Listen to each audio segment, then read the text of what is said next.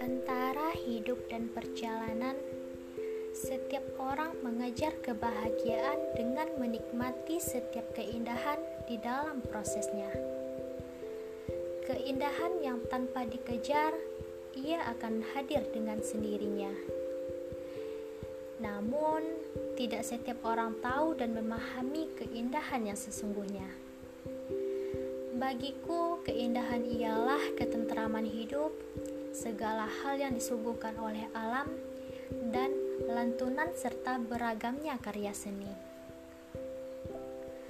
Kehidupan memang penuh dengan rintangan. Kehidupan tak selalu lurus layaknya jalan.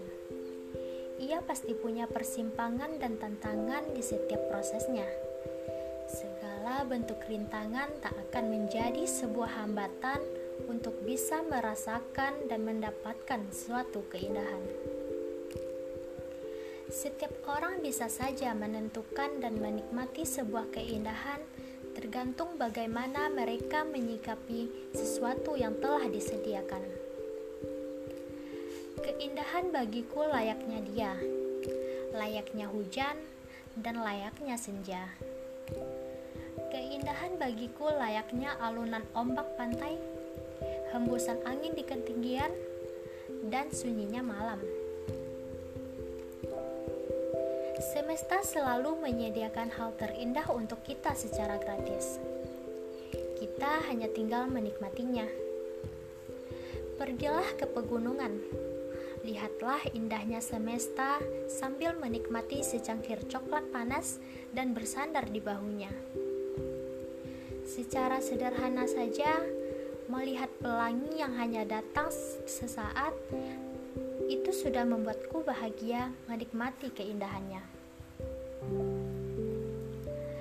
Hal yang lebih sederhana lagi untuk melihat keindahan ialah melihat ayah dan ibu tersenyum bahagia. Kemudian melihat orang yang kita sayangi tersenyum dengan indah.